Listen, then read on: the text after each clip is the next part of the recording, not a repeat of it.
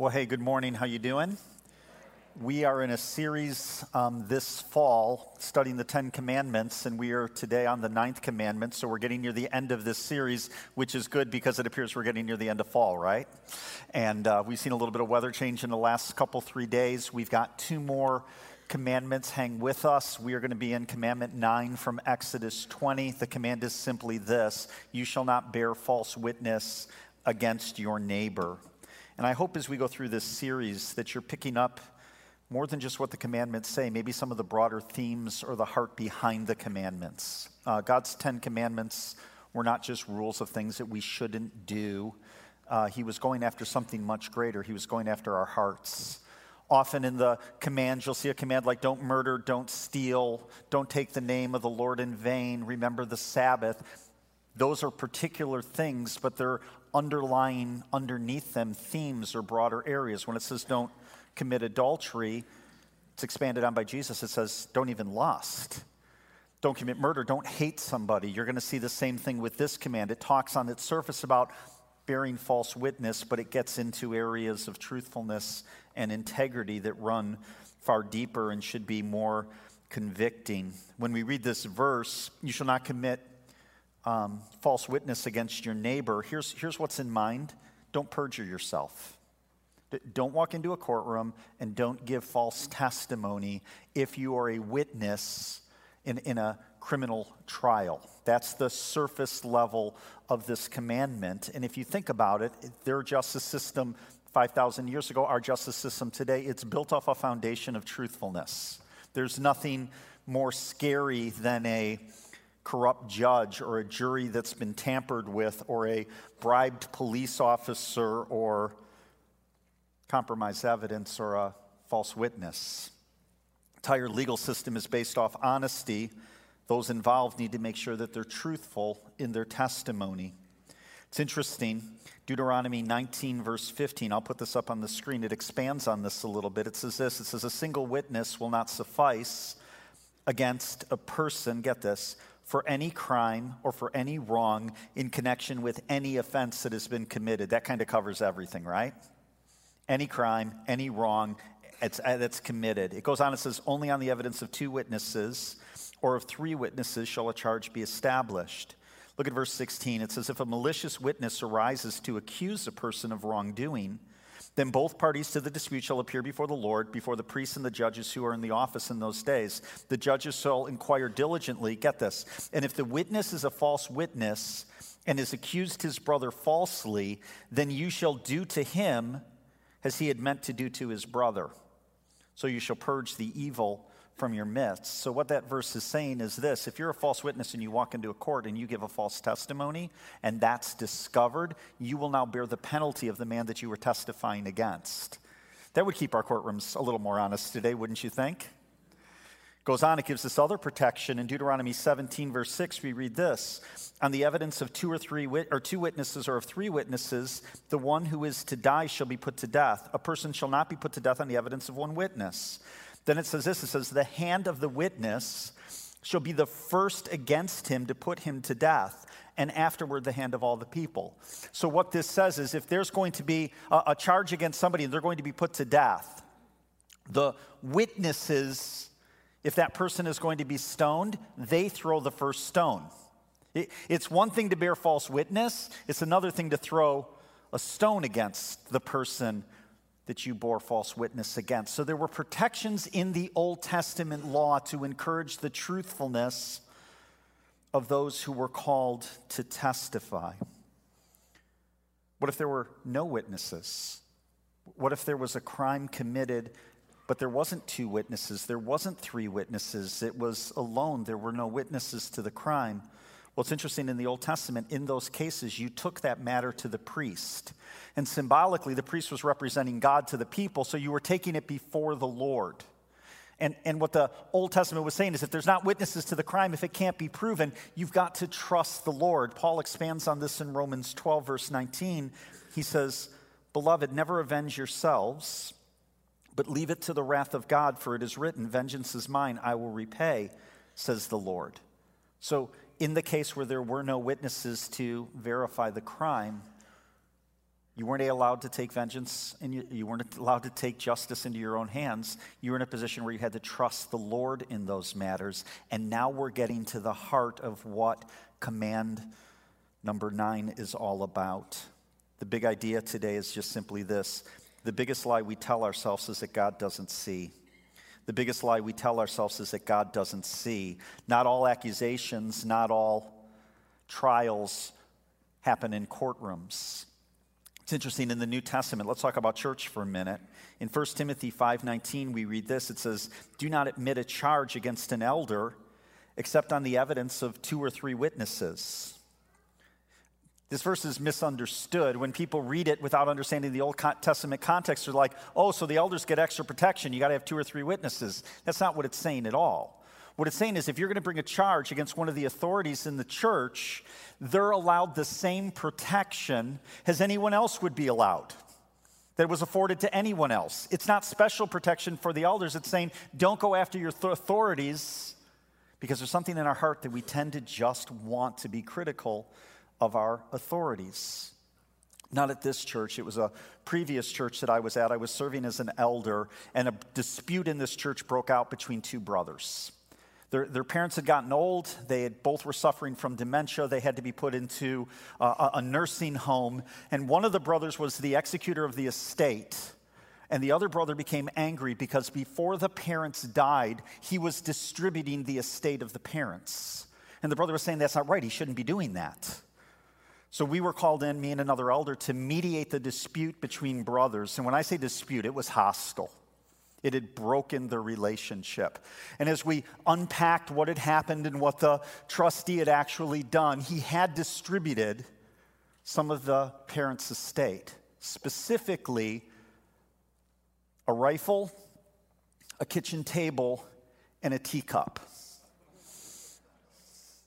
I don't think it totaled in value $500.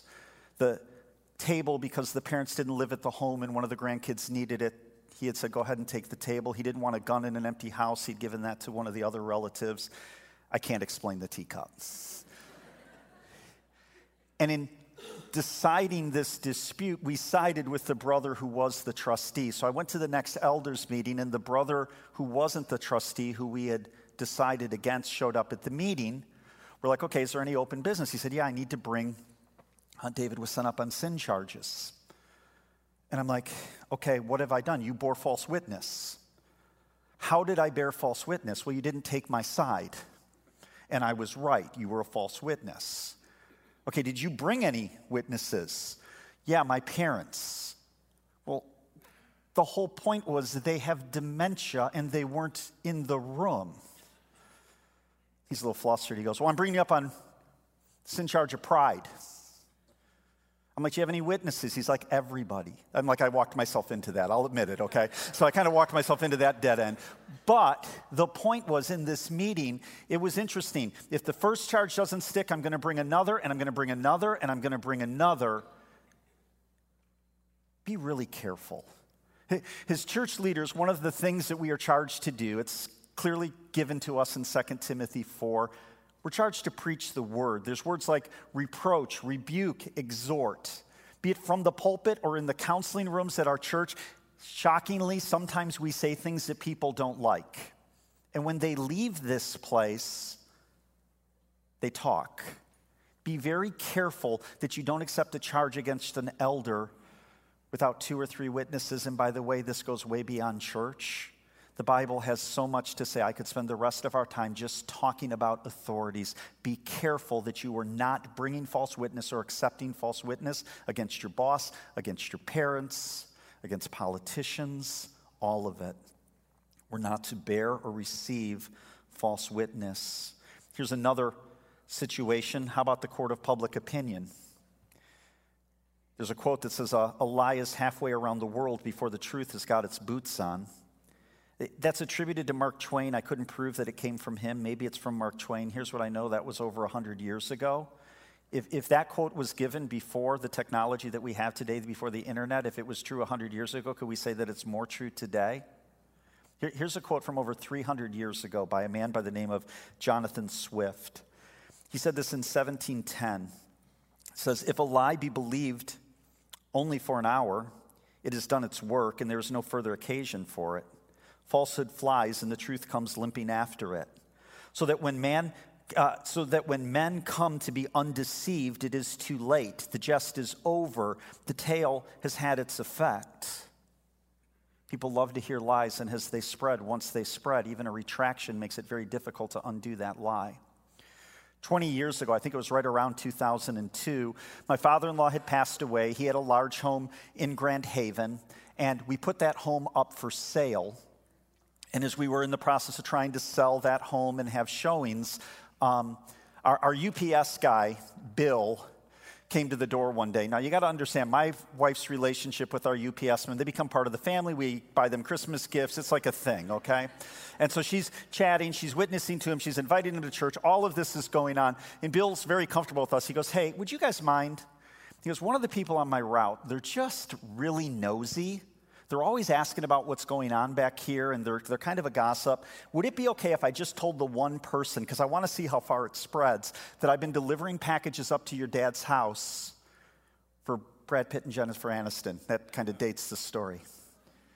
And we thought it was kind of amusing, so we were like, yeah, sure, not a problem. Told one person delivering packages to Brad Pitt and Jennifer Aniston that they were in the process of buying the house. Within two weeks, we were reading about that in the Grand Haven Tribune. It was all over the schools, it was all over town. One person. Earlier this fall, I had somebody approach me go, You remember when Brad Pitt and Jennifer Anderson were in town to buy your parents' house? Like we were in, oh, we saw him at the restaurant. No, you didn't. It was made up. It wasn't true. Once it starts, that's the danger of our untruthfulness. We live in a society, we swim in a sea of untruthfulness. Our culture has been referred to as postmodern, the idea that all truth is relative, that there isn't even absolute truth. The faith trust that Americans have in their institutions, be it government, church, schools, or corporations, is at an all time low. Why? Because we're experiencing lack of integrity at all levels. Just, just so we're clear, a, a lie is with or without intent to communicate what is not true. Give you some statistics about lying from our culture. These shouldn't shock you. The average child begins to lie by the time he is two years of age. 40% of resumes and 90% of dating sites contain lies. Shocking, right? 32% of patients lie to their doctors. So their doctors are trying to figure out what's wrong with you, and they ask you a question like, Do you smoke? No, not me. 32%.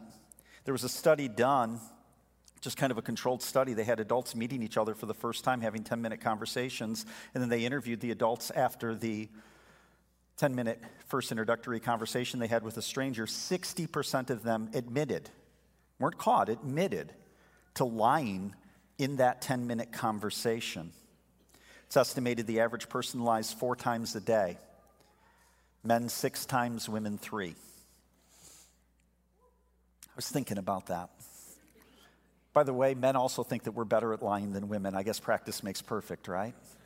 I, I, do think there's probably some truth to that. As we, as we teach marriage conferences and talk about roles of men and women, we often get down to the, the core root that men are wired for significance, women are wired for security. Because men are wired for security, or, or for significance, we tend to embellish stories more. We tend to tell grander tales.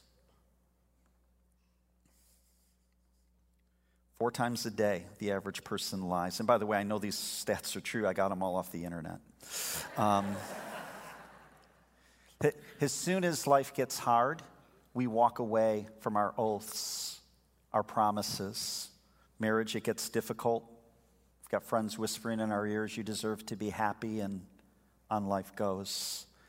If, if an authority, a parent, a boss, a teacher, that they're unreasonable, well, that gives us the right to lie. We can revolt. We cannot do the things that we said that we were going to do. And in this culture where lying is so prevalent, God is not amused. Not only are the people lying in the culture, the culture actually lies. There's an author by the name of David Brooks. He wrote a New York Times opinion piece in April of 19 entitled Five Lies Our Culture Tells. Here, here they are from his list. He says, career success is fulfilling. If, if you make it, then life will be good. All you've got to do is be successful, and then you'll be satisfied. All your problems will go away. Culture tells us that I can make myself happy. It's the lie of self sufficiency. And he contrasts that lie and he says, you know, it's interesting. People, uh, there's been studies done, research done where people are interviewing people that are on their deathbeds. And as they reflect on their lives and they talk about their level of happiness and joy, very seldom is that joy attached to what they accomplished or where they went or what they did or what they owned. It's attached to the relationships that they formed throughout their lifetimes. The lie that life is an individual journey. Whoever has the most experiences win. And, and what this does is it tells people to disattach, to not make commitments, to keep yourself free, to be able to pursue whatever option comes your way. But once again, study after study has confirmed that the people that tend to be most happy in life tend to stay pretty stable. They stay at the same job, they live in the same neighborhood, they're involved in the same organizations, they have relationships that have endured the test of time, and trust has been built slowly over the years. Our culture tells us that you have to find your own truth that everybody has to choose their own values and we have to come up with our own answers to life's ultimate questions. David Brooks says this he goes, The problem with that is, unless your name is Aristotle, you probably can't do it. And he points out that most of our values and most of the things that we cherish are actually passed down and given to us from others. And here's the fifth lie that rich and successful people are worth more. And Brooks makes a comment. He goes, This isn't a lie that we admit to, and this isn't a lie that we would even say that people say. But if you look at advertising and if you look at the way that our culture functions, it's very clearly that even though we don't want to admit it, that this lie is often assumed. So we live in a sea and in a culture where lying is predominant. Why we lie, I don't think I have to explain this. We're all good at it, right? We know. In, in our text, it's don't bear false witness. So obviously, sometimes we lie to hurt others, that we've got malice. We're trying to cause pain. We gossip. Problem with gossip is the victim never gets to defend themselves. Proverbs 18:8 8 says, "The words of a whisperer are like delicious morsels. They go down into the inner parts of the body." Proverbs 26:20 20 says, "For lack of wood, the fire goes out, and where there is no whisperer, quarrels cease. We lie to hurt others, we lie to protect ourselves. If they knew the truth, if I was honest here, then they wouldn't think as highly of me. I'm worried about what the consequences would be. We lie to protect ourselves, we lie to put ourselves in a better light. It's our nature to deceive. I, I, I promise you, I don't know that you could prove the stats on this, but I'm pretty sure that more people posted on Facebook last Thursday when it was 70 degrees and they were out kayaking and jogging and enjoying the day than they were this morning when they were putting salt down and scraping their windows. Always putting your life in a better light to avoid offending. One of my favorite commercials over the last 10 years was by the insurance company Progressive. They had Abraham Lincoln come down the stairs. His wife's there, and she says, Hey, does this dress make my bottom look big? Well, he's in a box, right? Like he doesn't want to admit to that. He doesn't want to be honest. He doesn't want to offend. A couple weeks ago, um, I, I got a new shirt. I really like the shirt. I've been wearing it to work about once a week. It's in the rotation of the shirts that I wear. And uh, my wife goes, You know, that's a pajama top. I'm like, It is not. She goes, It is. I, I wanted to tell you a couple weeks ago, but I didn't want to hurt your feelings, and I kind of tried to hide it, but you keep finding it. You can't wear that to work. I'm like, It is not a pajama top. So I go check the tag. It's, it's MeUndies. I'm pretty sure it was a pajama top, okay? And it's like, Why didn't you tell me the first time? Oh, hurt my feelings. Like, don't let me wear pajamas to work. to avoid offending. Sometimes we just lie for the thrill of it. What we can get away with, what we can cause people to believe. Well, there's many reasons why we lie, how we lie. We lie with our words, partial truths, imprecise speech which leads to false conclusions, slanting our description of an event in our favor to make ourselves the star of the show. 100% words. We're, we're in an argument with our spouse and we go, Well, you never. How come you always? And all of a sudden, the accusation that's coming out of our mouth is more severe than the actual offense. It's not that Kristen did something or I did something. Now I'm accused of always doing that thing. So immediately I'm on the defensive. And these 100% words that we use, it's false witness. We're accusing somebody of more than they've done. It's like throwing gasoline on a fire, it is an accelerant to the argument. And Kristen and I call each other out on this all the time. If I come home and it's like, hey, how come you never? And she's like, never. I've never done that in my whole life, 39 years. Like, we've never, like, don't let it happen. It's false witness. Exaggeration, a statement that represents something as better or worse than it really is. 20 years ago, I made a hire. Young guy, desperate for the position that he was filled, very, very talented, wanted to hire him. I oversold the position. And a year later, he was frustrated in the job because I'd created an expectation that was now unmet. He was frustrated with me because I hadn't been truthful. It just didn't end well. It, over the last few months, as we've been hiring staff, be it Ben or be it Jordan or whoever we've hired, it's always like, hey, let me describe what you're walking into. Here's what the expectations are going to be. Here's where the church is. Here's the good and the bad. And I'll often follow back with them four months, six months later and go, hey, was I truthful? Because I don't want to oversell because it's bearing false witness and flattery. Sometimes we lie just with flattery. A couple weeks ago, I preached a message on um, the sixth command, you shall not murder. It was on the issue of sanctity of life. I got a call that week. Someone that didn't attend our church, they had heard my message and they're like, man, that is the best message I've ever heard on sanctity of life. Like, man, thank you. By the way, I'm raising money for, you get it, right? Just flattery.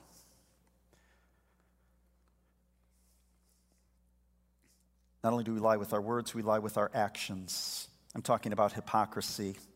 Hypocrisy is the practice of claiming to have moral standards or belief to which you do not, to which one's own behavior does not conform. It's interesting. I think about the misperceptions people have when they think about Jesus. He didn't have flowy, sandy, blonde hair. He probably didn't have green eyes, and he probably wasn't just saying things that everybody longed to hear every day. In Matthew 23, Jesus is angry, he's hot. And the issue is he's angry at the religious leaders, the scribes and the Pharisees. And in Matthew 23, seven times he says, Woe to you. Six times in verse 13, 15, 23, 25, 27, and 29. Almost every odd verse in the chapter. Jesus is saying these words Woe to you, scribes and Pharisees, hypocrites. You want to know what gets Jesus angry? When our actions don't match who we claim to be. It says in verse 25 of Matthew 23 You clean the outside of the cup and the plate, but inside you're full of greed and self indulgence says in verse 27 you're like whitewashed tombs, which outwardly appear beautiful, but within are full of dead man's bones and all uncleanliness. Samuel is trying to pick the king that is going to replace Saul. And the prophet goes to Jesse, David's father. He's looking at the different brothers. And the Lord says to him, Don't look on his appearance or his height or his stature. I've rejected him. Speaking of another brother, he goes, For the Lord sees not as a man sees. Man looks on the outward appearance, but the Lord looks on the heart. Prophet Jeremiah says, uh, or God says through the prophet Jeremiah, I, the Lord, search the heart and test the mind to give every man according to his ways, according to the fruit of his deeds. Again, the biggest lie we tell ourselves is that God doesn't see. And as Christians, I'm just telling you, this is a lot more than bearing false witness in a courtroom. We have got to be careful about the way that we communicate in a culture that has embraced lying as a way of life.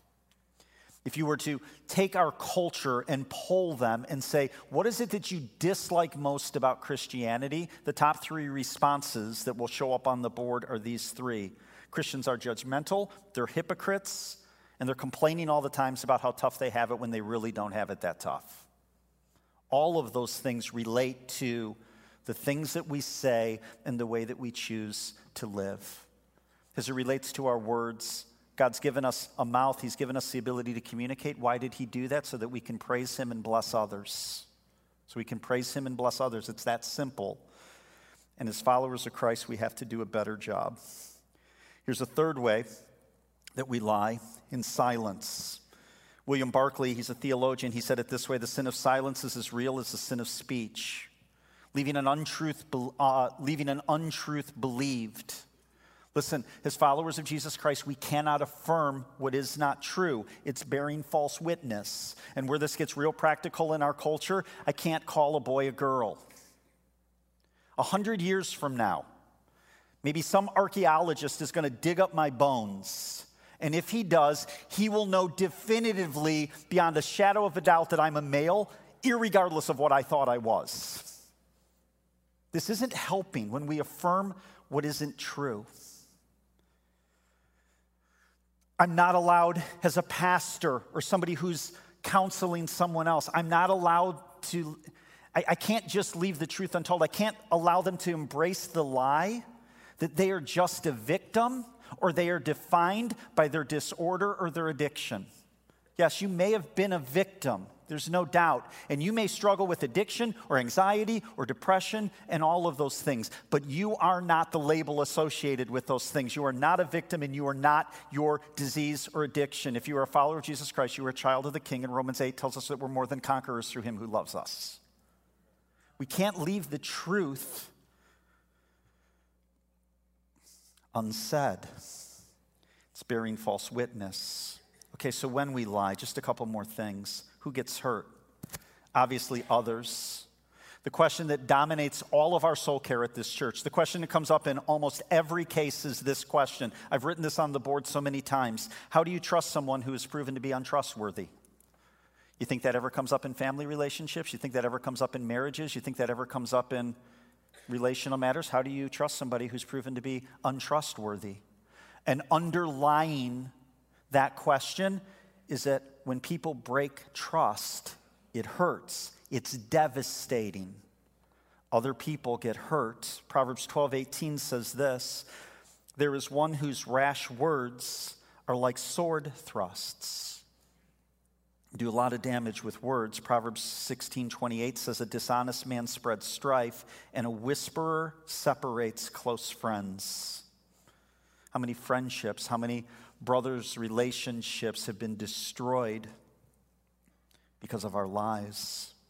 Not only do we hurt other people, we hurt ourselves. In 2015, there was a study a research project. It was called The Psychology of Dishonesty How Does It Impact Health? It was put out by researchers from the University of California, Berkeley, and Harvard.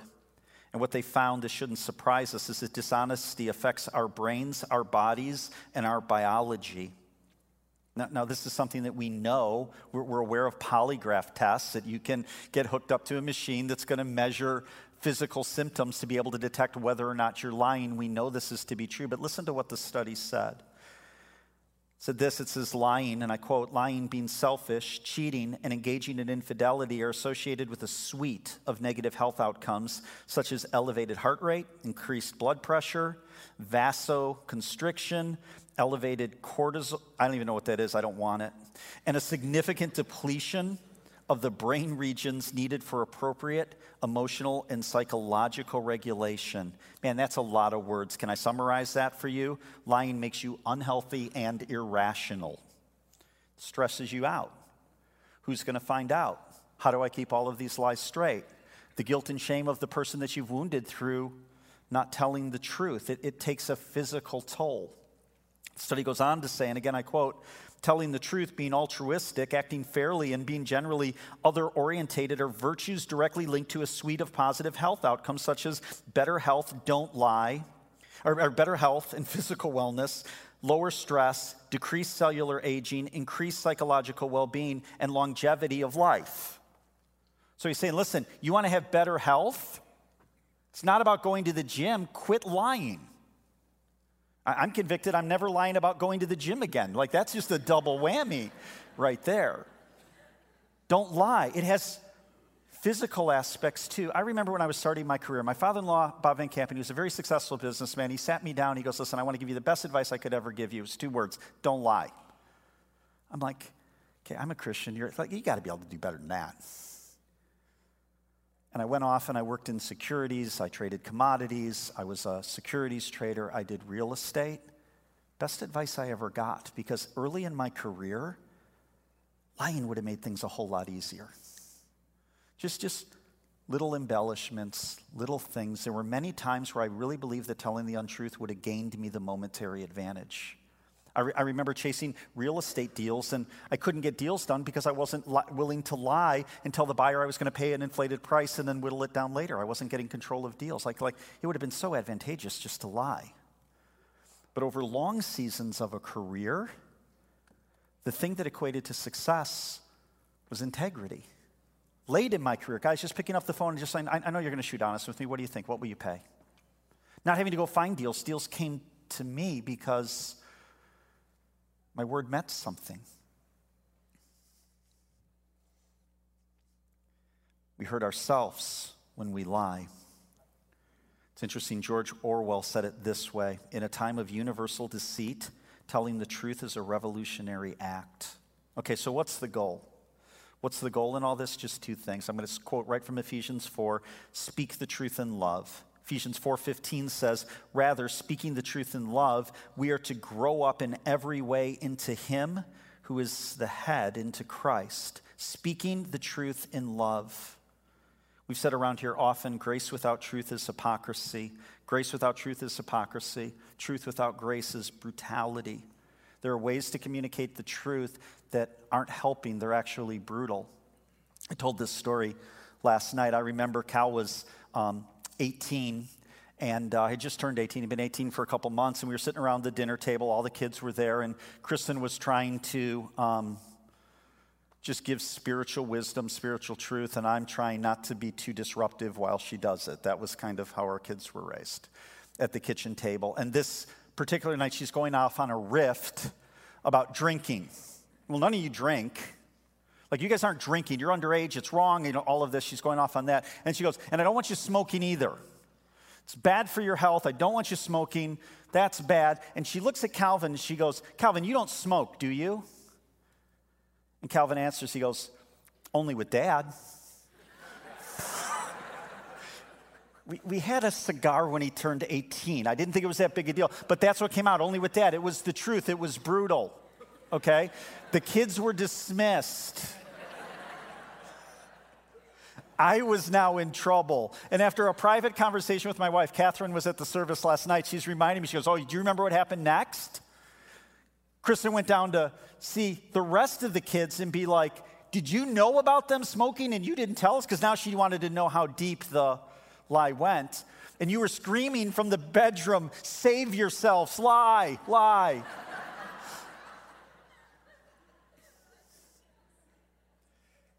Obviously, I'm joking, but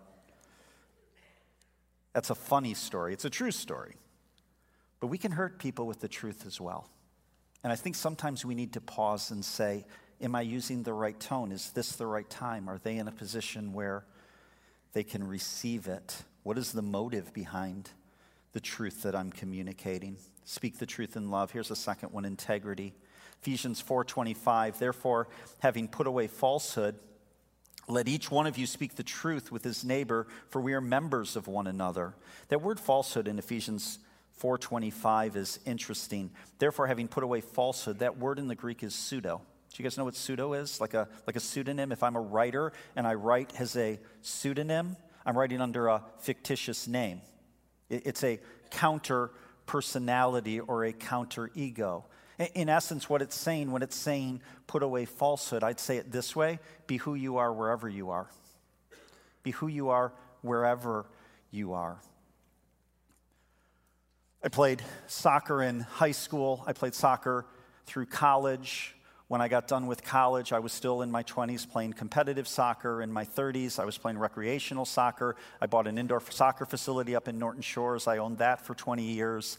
And in my 40s, I was playing in over 40 rec leagues. I planted a church in our community just a couple years earlier, so now I was a pastor playing in an over 40 men's rec league at a facility that I owned. One night, I, I, wasn't even supposed to play. It wasn't my team. They were short players. I jumped in. They asked me if I would play. I said, sure. Right before kickoff, I looked across. There was this other guy in the over 40 rec league. He was going to be matched up with me all night. He, would in a, he put in a mouth guard. That's a bad sign. And uh, it was just going to be one of those nights. So I got the ball. We were banging for a little bit, and it was very physical between the two of us, very physical, and we're kind of bouncing back and forth. I'm tired of getting hit by this guy. And then I did it. I, I, I threw the elbow right in his jaw, just clocked him. Foul was called on him. I really enjoyed that part of the story. Their bench saw, I knew I'd lost my temper threw the elbow subbed out, haven't played soccer since. That was it. I was done. I never played at our facility again. Why? Because I want to be who I am wherever I am, and I don't think it's a really good optic for the pastor of the local church to be throwing elbows at the soccer facility. Well, why didn't you just clean up your play? I wasn't positive that I could. And the truth is, I'd rather forego the thing that I enjoyed than be a pseudo of who I claim to be in another arena. I never played again. Not proud of that. I'm just saying that it's real. We've got to be committed to put away falsehood if we're going to be followers of Jesus Christ. Be who you are wherever you are. So, just as we close, just a couple checks, maybe some questions we should ask ourselves before we're so quick to speak. Here's number one Does this need to be said? Does this need to be said? There's a second cousin to that. I have no ear for that. Sometimes maybe that's what we need to say when somebody is saying what doesn't need to be said. The Puritan Thomas Watson said this He said, He that carries a slander carries the devil in his tongue, and he that receives it, the devil in his ear. Is any of this getting convicting for you guys? It's interesting. So last night, we were with another couple. We ordered pizza, and as we were eating pizza, we were just relaxing. And I started to tell a story about something that happened five years ago, and all of a sudden in the story, I'm disparaging one of the other people in the story. Now, what I said was true, it just didn't need to be said. I preached this message last night. You guys are aware of that? I don't think it was 25 minutes. And I'm sitting there going, What am I doing? Does it need to be said? And being quicker to the draw on, I don't have ears for this. Putting an end to hurtful talk. Here's a second thing. Would the other side agree? If the other side was standing right here and I'm explaining what happened or I'm explaining the circumstances or the details, would the other side standing here be in agreement with the way that I'm telling the story? Or am I nuancing my communication to slant it in a way that is unfair or untrue? Here's a third who is being elevated. But what's the point of saying this? Is it to elevate myself? Have I spoken directly? I don't want to talk to others about things that I haven't talked to the individual, particularly in a conflict, before I've talked to them when, when I'm in conflict, one of the things that I'm, I, I like to say, if I, if I were in a discussion and that discussion's getting heated and there's something going on, I'm like, hey, just know everything that I say in this room, you're welcome to quote me when you leave here. Nothing's private. Anything I say, feel free to quote me on this. It helps me guard my tongue. I'm not going to say things in private that I wouldn't say directly. And then, fifthly, is there an integrity gap? Am I in a position where I feel comfortable that even me saying these things isn't creating a duplicity, a lack of integrity? So, as we close, the plan was I was going to take you to Acts 5. And in Acts 5, it's the story in the early church of a married couple, Ananias and Sapphira. They sell a piece of land they're under no obligation to give the proceeds to the church, but they decide to give the proceeds to the church, which was a generous thing. But when they go to the church, they say, This is all that we sold the land for, when actually they'd sold it for more. And Ananias goes first. He appears before the apostles. He goes, Hey, here's the, we sold this piece of land. We want to give you all the money. He drops dead. Two hours later, his wife comes in. She doesn't know what's happened to her husband. The apostle asks her, He goes, Did you sell this land and is this what you sold it for? She's like, Absolutely. She drops dead. It's a wonderful little ditty. It's Acts 5. You should read it, okay? And at the end of the story, it says this it says, And great fear came upon the whole church and upon all who heard of these things. I bet it did. I bet in that season the church understood that God sees and that He takes our lying seriously. But I don't think sin is the, or I don't think fear is the best motivator for our truthfulness. It's interesting this week in John 18, Jesus is on trial for his life. First, he appears before the high priest and the religious leaders, and they start questioning him on his teachings. And his answer is telling. He goes, why are you asking me about my teachings? I've never taught privately. Everything I've said has been said before everybody. Go talk to anybody. I'm not any different as in private than I am when I've been out there. Everything about me has been transparent. And a soldier hit him, struck him in the face. And Jesus turns and he goes, Why do you strike me? Where is your witness? Bring him. Like if I've spoken falsely, bring a witness. They didn't have any. They sent him over to Pilate. Stands before Pilate. He goes, The reason that I came was to bear witness to the truth. Pilate says, What is truth? And he hands him over to be crucified. And when Jesus stood on trials for his life, after being in the garden, after praying, after sweating drops of blood about what was going to happen, he stood before two trials and he said the same thing I've been truthful my entire life. And they put him on the cross for it. And as I look at the command, the ninth command, I've just got to tell you, I've got to watch my speech more. This is convicting as your pastor for me. I'm failing in this on multiple levels. And I'm looking at it and saying, I'm so thankful for the cross that when I fall short, that there's a Savior who lived a perfect life in my place, who was truthful at every level. There was no pseudo Jesus. He was the same no matter who he was with. And the love of Jesus brought him to the cross, and the truthfulness of Jesus brought him to the cross because he fulfilled what I can't fulfill in the Old Testament law. I'm not encouraging you to be truthful for your reputation, for your witness, or for your health. I'm pleading with you to be truthful on account of your king. Your integrity has nothing to do with anything else but Jesus. Let's pray. Father, I thank you for uh, your word. I thank you for who you are. And Father, with our with our words, let us be quicker to confess. Father, you hate a lying tongue. It's one of the things that you say that you abhor, and yet we're so casual, we're so flippant. Remind us that you see. It's in Jesus' name we pray. Amen.